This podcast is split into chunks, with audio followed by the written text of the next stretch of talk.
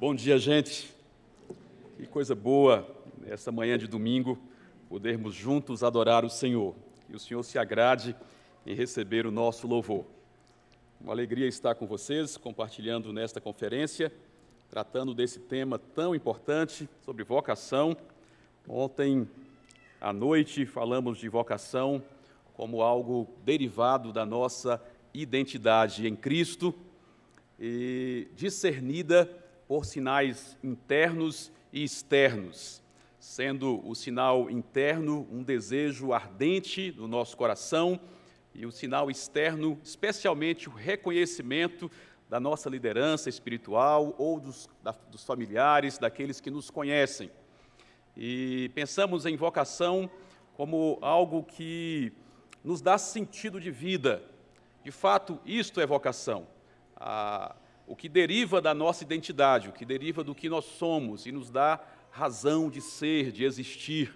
Alguns têm uma vocação especificamente ministerial, alguns são chamados para o ministério da palavra, outros têm uma vocação para uma carreira profissional, e tanto aqueles com o ministério da palavra, quanto aqueles com a carreira profissional, às vezes são enviados para servir longe e esses são chamados de missionários. Mas, de fato, todos nós temos uma vocação, e à medida que entendemos a Cristo, conhecemos a Cristo, entendemos melhor a nós mesmos e vamos encontrando o nosso lugar no corpo, como membros do corpo de Cristo. Eu queria dar um passo além agora de manhã, relacionando vocação com propósito, porque é isso que acontece. A vocação nos dá um propósito, um propósito de vida. E eu gostaria também de, nesse, nessa reflexão, trazer aqui uma breve fundamentação bíblica da missão, que podemos chamar também de redenção. Missão e redenção são quase palavras sinônimas. A, a teologia bíblica da missão, na minha forma de compreender, ela é seguramente elaborada a partir de três pilares bíblicos centrais. Um deles é o pilar da soteriologia, o estudo da salvação. A soteriologia nos dá o fundamento da missão. E qual é o fundamento? Deus, ainda na eternidade, amou e elegeu para a salvação aqueles que ele mesmo quis. E no tempo e no espaço, nós estamos desenvolvendo esse plano redentivo ou envolvidos nesse plano redentivo de Deus em busca daqueles que Ele mesmo elegeu para a salvação. E Ele que elegeu alguns para a salvação, escolheu o meio de atraí-los a si. Esse meio é a palavra. Daí entra a igreja nessa história como incumbida de proclamar a palavra de Deus em busca dos seus eleitos. Um segundo pilar é a teologia da aliança. A teologia da aliança, do pacto, nos dá a estratégia missionária de Deus. Deus escolheu e estabeleceu um modus operandi, uma estratégia, a forma como ele iria desencadear esse plano redentivo. E essa estratégia foi o aliançar-se com o seu povo e esse povo aliançado com Deus expande esta aliança, expande esse aliançamento com o soberano dos reis da terra, com outros povos. Deus trava uma aliança comigo, e no momento que eu estou aliançado com Deus, eu sou automaticamente incumbido de levar esta aliança para outras pessoas. O terceiro, talvez o primeiro desses três pilares, e certamente o mais importante, é a doxologia. A doxologia é o estudo acerca da glória e da adoração ao Senhor. Porque da doxologia nós temos o propósito da missão.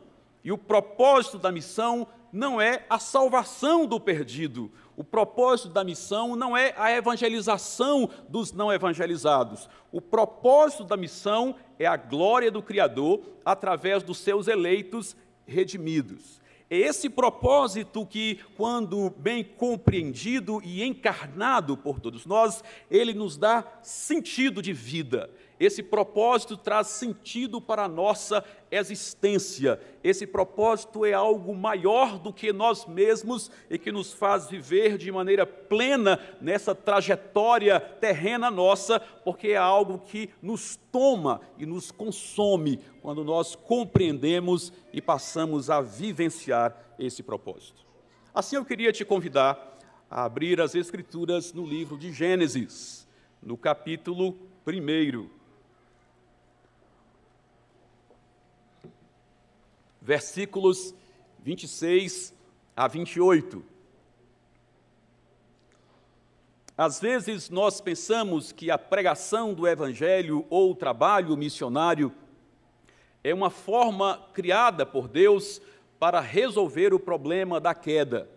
Porque houve pecado e pessoas caíram, então é preciso existir evangelização, existir missões.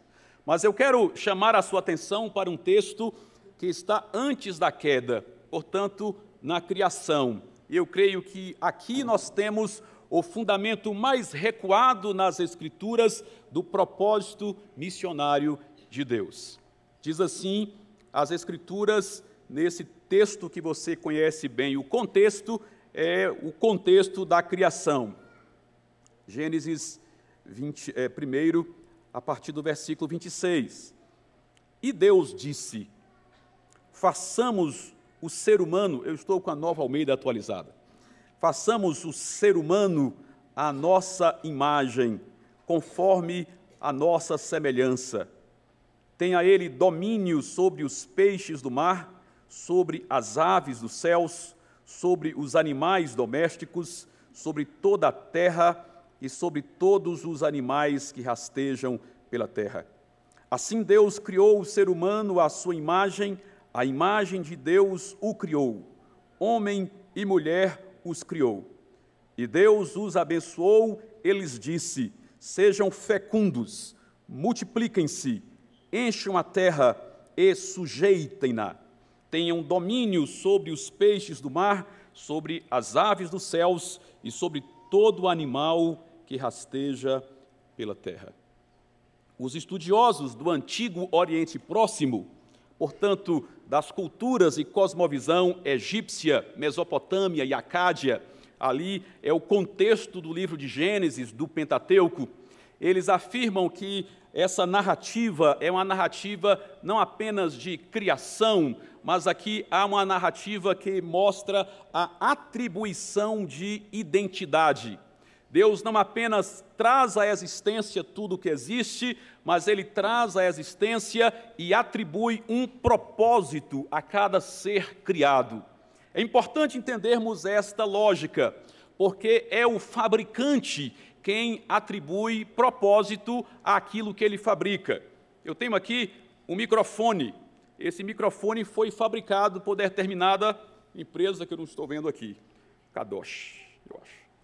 E foi a empresa, o designer que pensou esse microfone, que lhe atribuiu um propósito, uma razão de ser.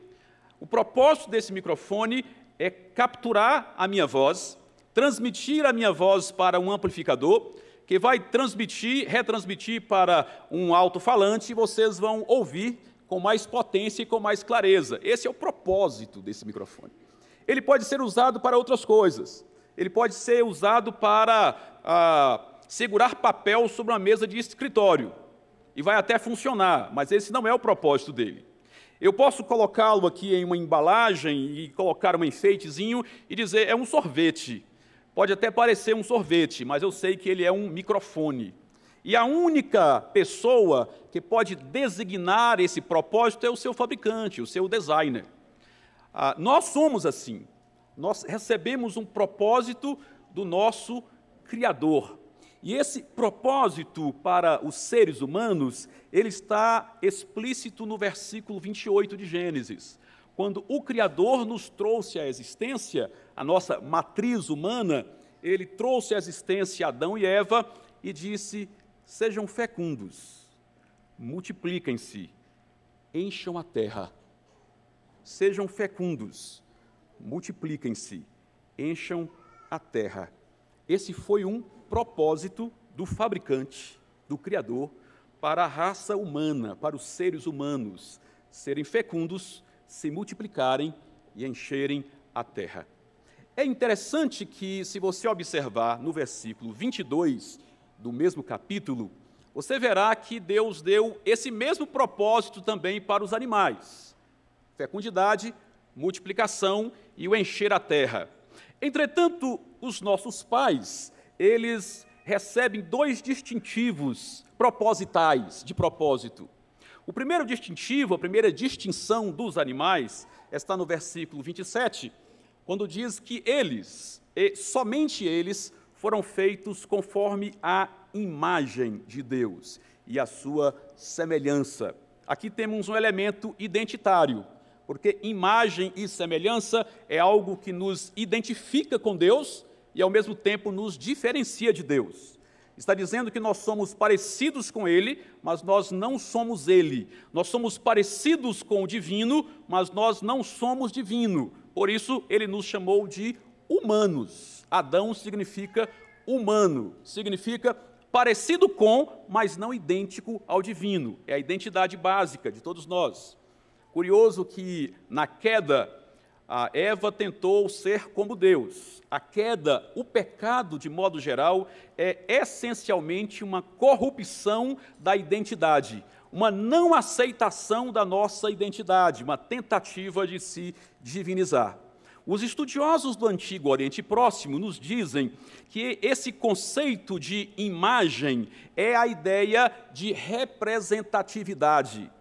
Os grandes imperadores do Antigo Oriente Próximo, eles, quando expandiam o seu território, o primeiro ato deles era construir naquele novo território dominado um templo palaciano. Templo palaciano tem a ver com culto e com governo, templo e palácio, as duas coisas juntas, o, a administração e também a adoração, porque aqueles imperadores se autodeclaravam reis deuses. E ali eles construíam naquele templo uma imagem deles próprios e estabeleciam um sacerdote. Esse sacerdote tinha a finalidade de conduzir a adoração daquela nova nação ao imperador Deus, cuja imagem estava ali. Não é que Gênesis copiou essa ideia do Antigo Oriente Próximo, é que essa tradição do Antigo Oriente Próximo era uma corrupção da narrativa bíblica os imperadores tentavam reproduzir o que o Criador do universo fez no princípio. O que, o que ele fez foi criar o Éden como um templo palaciano e colocar no Éden uma imagem sua, para indicar a sua representatividade. Só que, como Criador, a sua imagem não era uma estátua, era sim uma imagem viva e andante. Adão e Eva foram feitos representantes, vice-regentes, vice-reis do Criador de todas as coisas, do Senhor do universo, o representante de Deus aqui na sua criação. A segunda distinção é que somente os nossos pais, Adão e Eva, receberam a autoridade de sujeitar e dominar a terra. No versículo 28 diz: Sejam fecundos, multipliquem-se, encham a terra, sujeitem-na, tenham domínio sobre os peixes, as aves, os animais e assim por diante. Sujeitar e dominar. Estas duas palavras, a partir daqui, elas aparecem no contexto do Antigo Testamento em conjunto, sempre em um ambiente de governo, em um ambiente de realeza. Sujeitar e dominar são palavras em conjunto invariavelmente atribuídas ao ato de reis, como Davi, como Salomão, como outros reis relatados no Antigo Testamento, no processo de expansão do seu domínio. Sujeitam a nova terra e estabelecem nessa nova terra o seu governo. Aqui nós temos duas palavras, portanto, do campo semântico, do campo de significado real. Quando Deus atribui um propósito aos nossos pais, ele lhes atribui um propósito real de encher a terra, não apenas com o domínio do ser humano sobre a criação, visto que eles foram feitos seus representantes, suas imagens e semelhanças, à medida que eles sujeitassem a terra e estabelecessem domínio, eles não estariam estabelecendo apenas o domínio do homem sobre a criação, eles estariam sim expandindo o domínio de Deus do Éden para toda a terra ainda não domesticada. Temos aqui, portanto, uma, um aspecto do propósito eterno de Deus, revelado ainda antes da queda. Deus tem no seu coração um propósito, e esse propósito é transferido para as suas imagens e semelhanças, portanto, a você e a mim, propósito de expandir o seu domínio.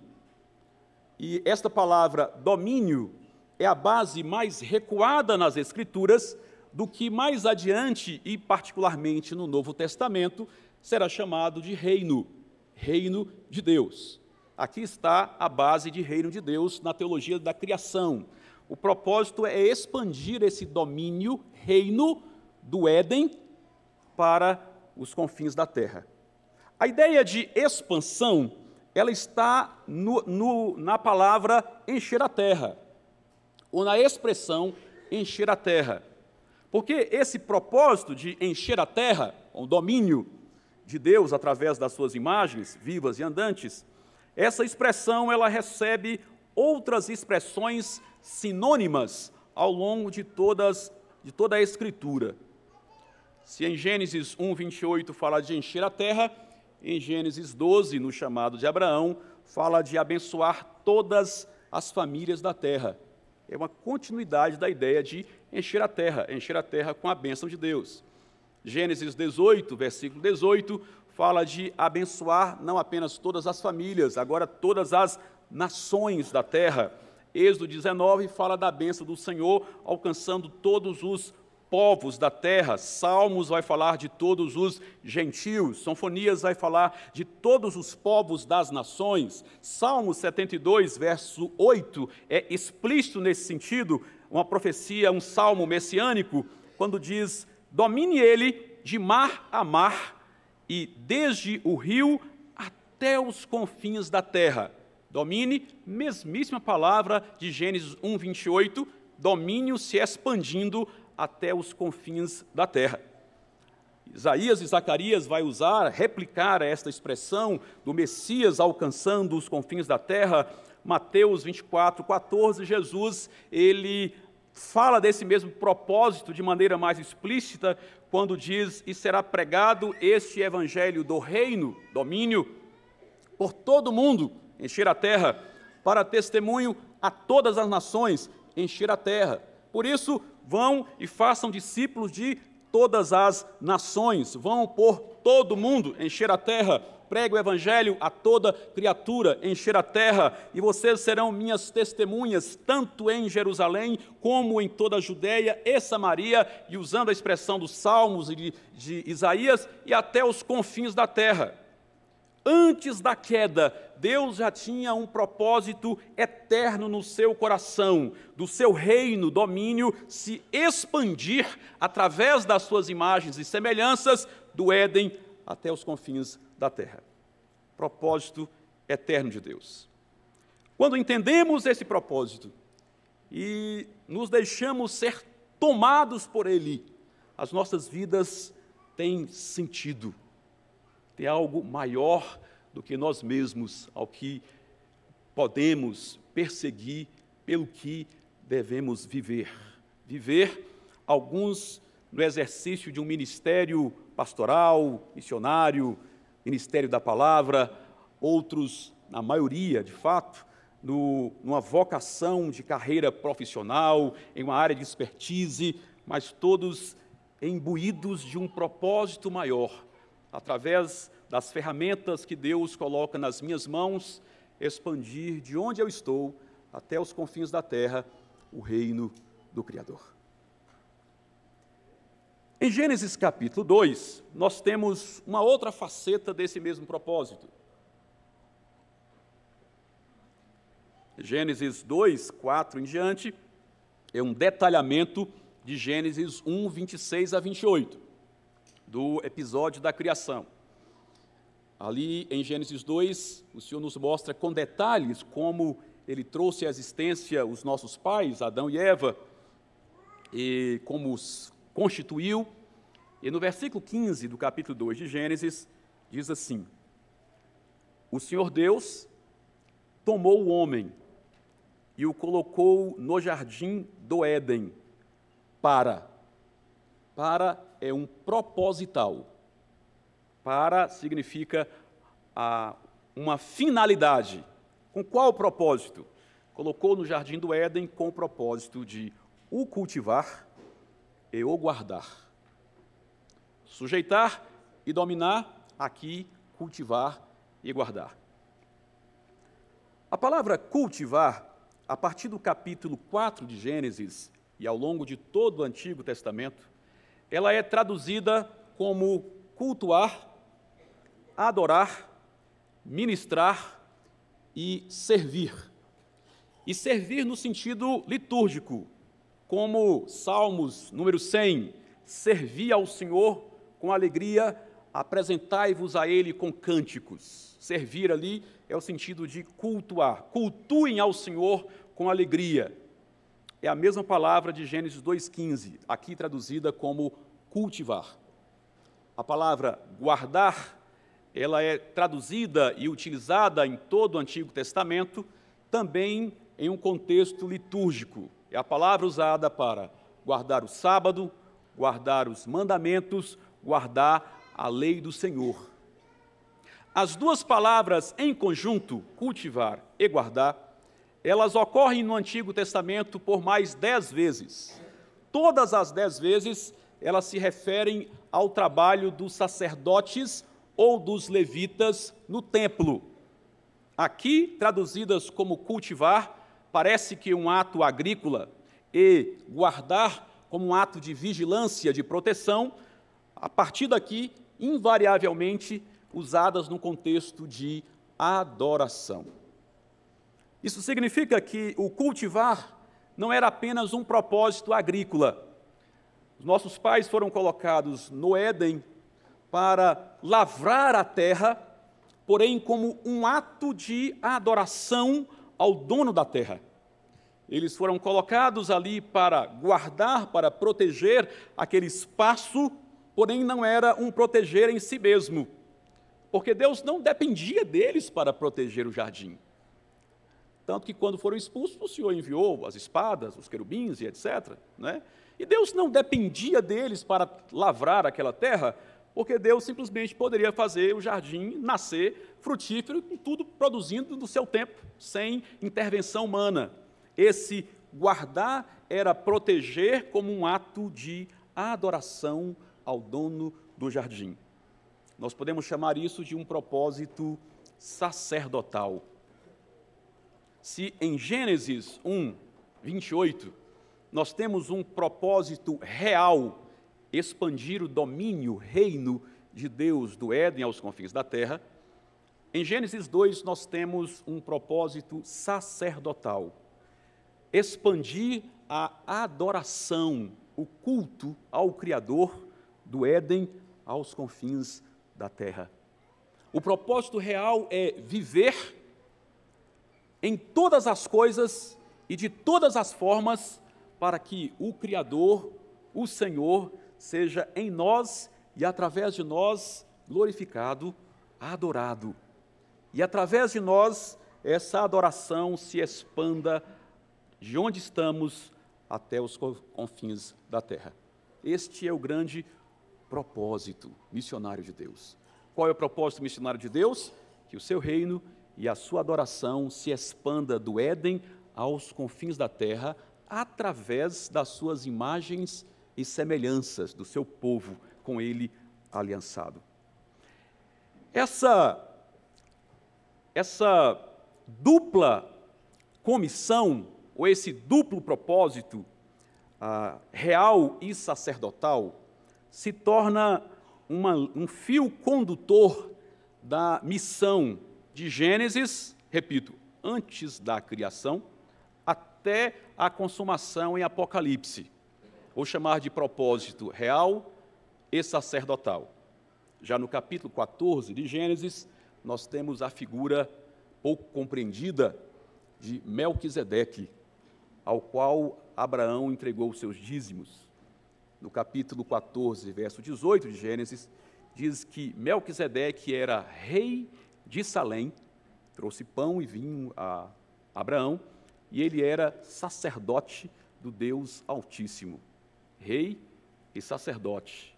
Não por acaso Jesus, ele vem segundo a linhagem de Melquisedeque, exercendo esses dois ofícios. Êxodo capítulo 19, versos 5 e 6, falando do povo de Deus da antiga aliança de Israel, diz: Porque toda a terra é minha, e vocês serão para mim um reino de sacerdotes. Zacarias, profetizando acerca do Messias que viria, no capítulo 6, versículo 13, ele diz: Ele mesmo, o Messias, edificará o templo do Senhor e será revestido de glória. Ele, o Messias, se assentará no trono, tem a ver com reino, e dominará. Mesma palavra de Gênesis 1, 28. E será sacerdote no seu trono, e reinará perfeita união entre ambos os ofícios, o ofício de rei e o ofício de sacerdote. Pedro, referindo-se à igreja, e nós sabemos que Jesus, ele exerceu esses dois ofícios, né? além do ofício de profeta. Pedro agora, referindo-se à igreja, na sua primeira carta, capítulo 2, verso 9, que vocês conhecem muito bem, falando agora sobre você e eu, diz: Vocês, porém, são geração eleita, sacerdócio real.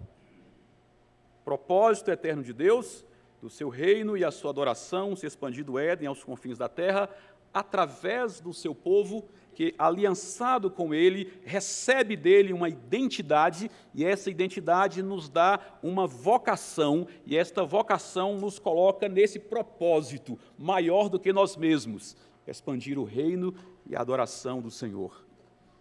Esse propósito, como é um propósito de Deus, e é um propósito que não foi quebrado com a queda é um propósito que permanece inalterado, apesar da queda, apesar do pecado.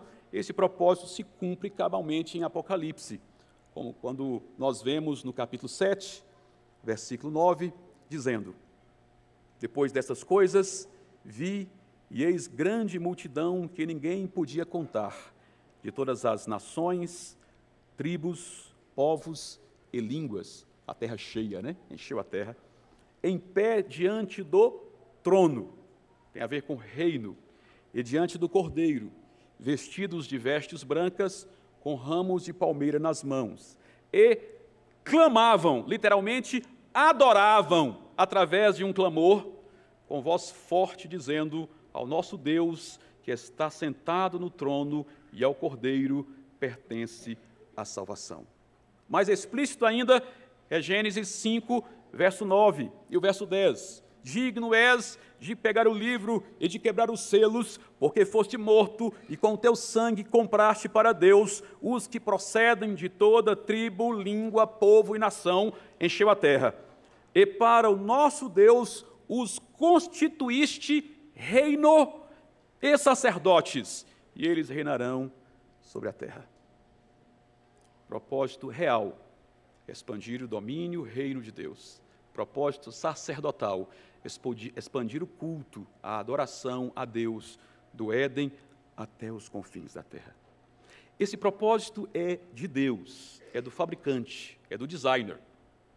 E todos que são aliançados com Ele recebem por tabela, por identidade, esse propósito vocacional. Esta é uma vocação de toda a igreja. Esta é a vocação suprema do povo de Deus da antiga e da nova aliança. Essa é a sua e a minha vocação maior. Viver em todo tempo, em todo lugar, fazendo o que tiver que ser feito, não por aquilo em si mesmo, não cumprir um trabalho, não exercer uma profissão simplesmente para ganhar dinheiro e para me satisfazer, para realizar os meus sonhos, para dar uma boa qualidade de vida para minha família, o que é totalmente legítimo pregar o Evangelho não simplesmente para que pessoas sejam alcançadas, transformadas e de perdidas achadas tenham agora uma boa qualidade de vida. Tudo isso é meio para cumprir um propósito maior. O propósito maior é Deus glorificado através do seu reino e da sua adoração, expandidos do Éden até os confins da terra até que chegue o glorioso dia, profetizado por Isaías e Abacuque, em que a terra se encherá do conhecimento da glória do Senhor, como as águas cobrem o mar. Deus seja louvado. Deus seja louvado.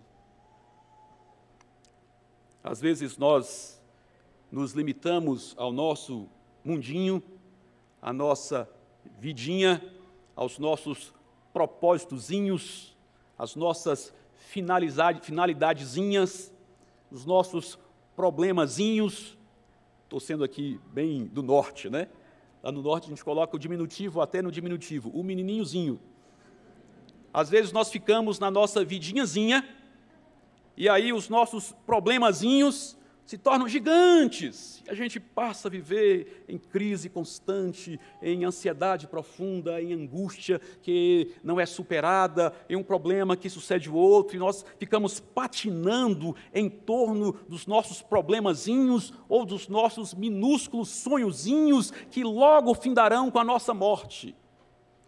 Mas quando nós temos um propósito maior do que nós mesmos, isso nos dá sentido existencial. Vocação missionária não tem a ver apenas com sair por aí evangelizando os perdidos. Vocação missionária tem a ver com entender o propósito da minha existência. Para que eu existo? Qual a minha razão de ser? Porque somente esse propósito que vem do nosso designer é que trará satisfação para o nosso coração satisfará a nossa alma. De quebra, claro, nós vamos ter uma boa profissão, vamos procurar um bom emprego, vamos procurar ser bons profissionais, bons crentes, bons pastores, bons missionários, bons pregadores do Evangelho, de maneira criativa, cada um exercendo o dom que Deus o deu, sendo um fiel membro do corpo e cumprindo a sua função enquanto membro do corpo, mas conscientes de que nós vivemos para algo além de nós mesmos. Deus sendo glorificado através da expansão do seu reino e da sua adoração.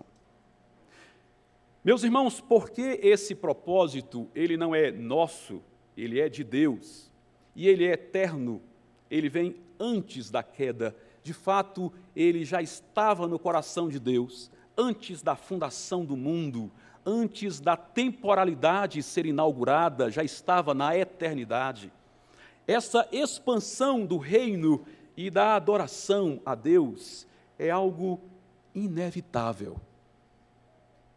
Vou repetir. A expansão do reino e da adoração é algo inevitável.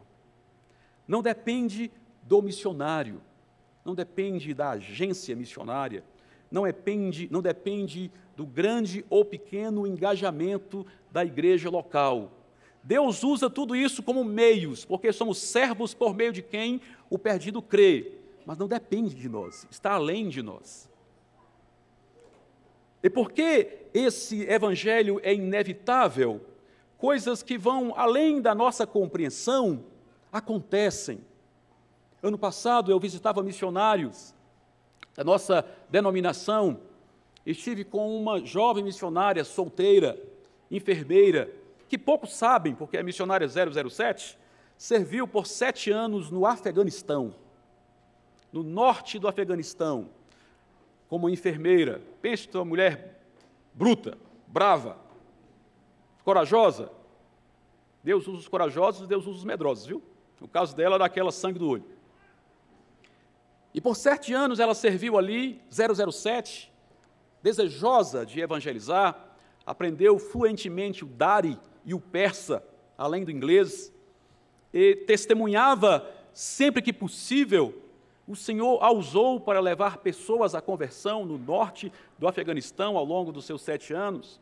Conversei, ah, conversei assim, interagi com ela, ela falando com uma filha na fé pelo WhatsApp, uma chamada, uma jovem que se converteu e porque se converteu foi expulsa da sua casa, da sua família, estava refugiada em outro país da Europa, estudando, sendo discipulada e querendo estudar teologia, inclusive uma afegã para ser missionária. Falei com um ancião afegão que ainda estava no Afeganistão e que a trata como filha ou neta, ela o trata como avô, e diariamente eles conversam e falam do Evangelho abertamente para aquele senhor. Mas nos sete anos que ali ela estava, ela tinha certa frustração da alma, porque queria compartilhar mais abertamente o Evangelho para aquelas pessoas que vivem debaixo de forte opressão, mas muita, muitas eram as restrições, até que veio o Talibã. E nós estávamos em contato com ela por um canal seguro de comunicação, queríamos que ela saísse do país antes que a situação ficasse mais complexa. Por três meses ela ficou com a mala pronta, uma rota de fuga elaborada e na expectativa, saio ou não saio, saio ou não saio, mas ela não queria sair do Afeganistão. Até que o Talibã, o Talibã começou a tomar o país e rumo ao norte, ela teve que sair, ela saiu em um dia de manhã, no final daquela tarde, a cidade onde ela morava foi tomada pelo Talibã. Ela foi para a capital, já tinha comprado uma passagem para o Quirguistão, quando chegou na capital, naquele aquela confusão da, das, das, dos aviões saindo, das pessoas fugindo do país, o seu voo tinha sido cancelado, ela levou dois dias para conseguir um novo voo. Foi, foram dois dias de muita tensão, porque o Talibã estava chegando, e por fim ela conseguiu embarcar em um, um dos últimos voos que saiu do Afeganistão, foi para a Turquia. E da Turquia depois para a Albânia. Chegou na Albânia com uma bolsinha de lado com seus documentos, as malas se extraviaram, perdeu tudo. E assim que ela saiu, no mesmo dia que ela saiu, um dia depois que ela saiu, o Talibã tomou a capital e fechou o aeroporto. Então ela saiu no apagar das luzes. Conversei com ela online quando chegou na Albânia. Ela estava ali em alguma crise, né, meio desnorteada, sem saber o que fazer, porque não queria sair do Afeganistão. Depois de uma semana, foi anunciado: o governo da Albânia abriu abrigo, abriu as portas para abrigar 1.200 afegãos na Albânia. Ela tinha chegado há uma semana e, de repente, aviões e aviões começaram a chegar com albaneses, ou com afegãos na Albânia. O governo alugou um resort pertinho de onde ela estava, já estava morando, e recebeu ali 1.200 afegãos da classe alta do Afeganistão e precisava de tradutores. Lá estava a missionária fluente em Dari e persa, no Afeganistão, na Albânia, na mesma cidade onde os afegãos foram eh, recebidos, e fez contato com o governo, rapidamente foi integrada à equipe de governo para servir como tradutora, e quando eu estive ali a visitando no ano passado, ah, estava pregando o evangelho abertamente, como nunca tinha tido oportunidade naqueles sete anos, com a alma lavada por falar de Cristo, abertamente para 1.200 afegãos refugiados na Albânia. Como um negócio desse acontece? A gente vê os episódios, a gente fica às vezes até comovido com o que está acontecendo, mas Deus, na sua soberania e providência, Ele vai conduzindo a história, movendo as peças no tempo e no espaço para que o seu propósito se cumpra, porque a expansão do seu reino e da sua adoração é algo inevitável. Nessa mesma viagem, eu passei por oito países do leste europeu, aqueles países ali por muito tempo dominados pela, pela antiga União Soviética, conheci uma jovem senhora que me contou a sua história. Vivendo, nasceu e criou, viveu a sua vida ah, de adolescente jovem naquele país dominado pela doutrina comunista, marxista, leninista. E ela me contava que, quando era criança e adolescente na escola, o doutrinamento marxista, leninista era tão intenso que no seu país até os materiais didáticos, livros e dicionários, foi, foram excluídas palavras como igreja, Deus, Bíblia, cristão, evangelho. Foram tirados do dicionário oficial do país, porque era a intenção daquele governo extirpar a ideia de cristianismo daqueles países. Eles tiveram sobre o governo comunista da década de 1920, creio que de 1922 até 1990, 91, foram 70 anos sobre aquele processo de doutrinação terrível. E ela conta que, mesmo sem conhecer nenhum missionário, nenhum cristão, na adolescência os seus professores falavam tanto que Deus não existe, que um belo dia uma interrogação surgiu na sua mente. E a interrogação foi: mas se Deus não existe, por que, que eles precisam tanto nos convencer de que ele não existe? E aquele questionamento para o qual não havia respostas se tornou uma luzinha que piscava na sua mente. Como é que é isso? Por quê? Alguns anos depois, aquele país, a União Soviética caiu e aquele país declarou a sua independência, já foi na década de 90. Missionários entraram, a primeira missionária a entrar foi a missionária brasileira, da missão, ah, é uma missão brasileira, esqueci o nome, ela faleceu recentemente, e aquela missionária brasileira foi lindamente usada por Deus para escancarar as portas para outros missionários atrás dela, após dela, e ela conheceu aquela missionária, e ela que fez a pergunta que queria fazer desde a sua adolescência, sobre esse negócio, se Deus não existe, por que, que tanto tenta nos convencer que Ele não existe? E aquilo foi a porta de comunicação do Evangelho, ela foi evangelizada, se entregou a Cristo na sua juventude, ah, foi bem discipulada, quis estudar teologia, veio para o Brasil, passou dois anos estudando teologia, se tornou presbiteriana, depois voltou para o seu país, não apenas como uma crente, mas como uma missionária que prega o evangelho para o restante da sua nação, para o seu povo. O seu pai era um policial comunista, da, da polícia comunista, e hoje ela é uma missionária entre o seu povo. O Evangelho é inevitável. Porque não é propósito dos missionários, é propósito do Criador, que o seu reino e a sua adoração se expanda do Éden até os confins da terra. Você e eu, como crentes, nós, como igreja, nós temos duas opções.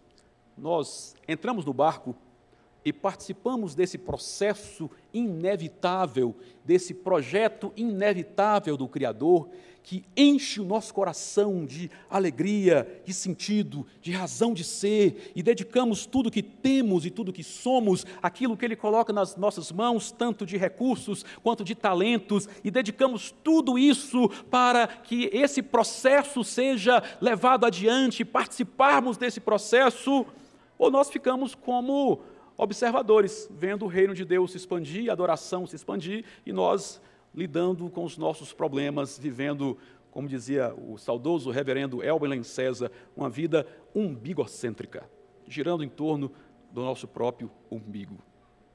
Se você entende esse propósito e esse, deixa que esse propósito consuma a sua vida, sua vida terá muito mais sentido, porque você estará desenvolvendo aquilo para o que você foi criado, fazer parte do processo de expansão do reino e da adoração do Senhor, do Éden até os confins da terra. A terra ainda não está cheia. Nós temos uma lista de 3 mil povos ainda não evangelizados. Temos uma lista que vem desde a década de 90 de 75 países com menos de 2% de evangélicos.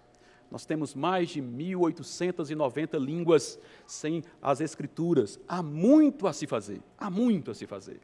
Mas o que há de se fazer será feito, porque é o próprio Deus quem está levando a cabo a expansão do seu reino e da sua adoração, e você e eu temos a oportunidade e o privilégio de participar. Vamos orar? Te bendizemos, Senhor por sua doce e santa palavra, que viva e eficaz como é, poderosa, nos desafia, nos confronta quando estamos em pecado, nos conforta quando estamos em sofrimento, clareia a nossa mente para enxergar o que não estamos compreendendo e enche o nosso coração do verdadeiro propósito de viver não para nós mesmos, mas de vivermos para o Senhor. Que o seu Espírito possa introjetar esta palavra em nossa alma e que todos nós sejamos tomados por esse glorioso propósito vocacional de vivermos engajados na expansão da sua adoração e do seu reino para a sua glória em todo o mundo, em nome de Jesus. Amém.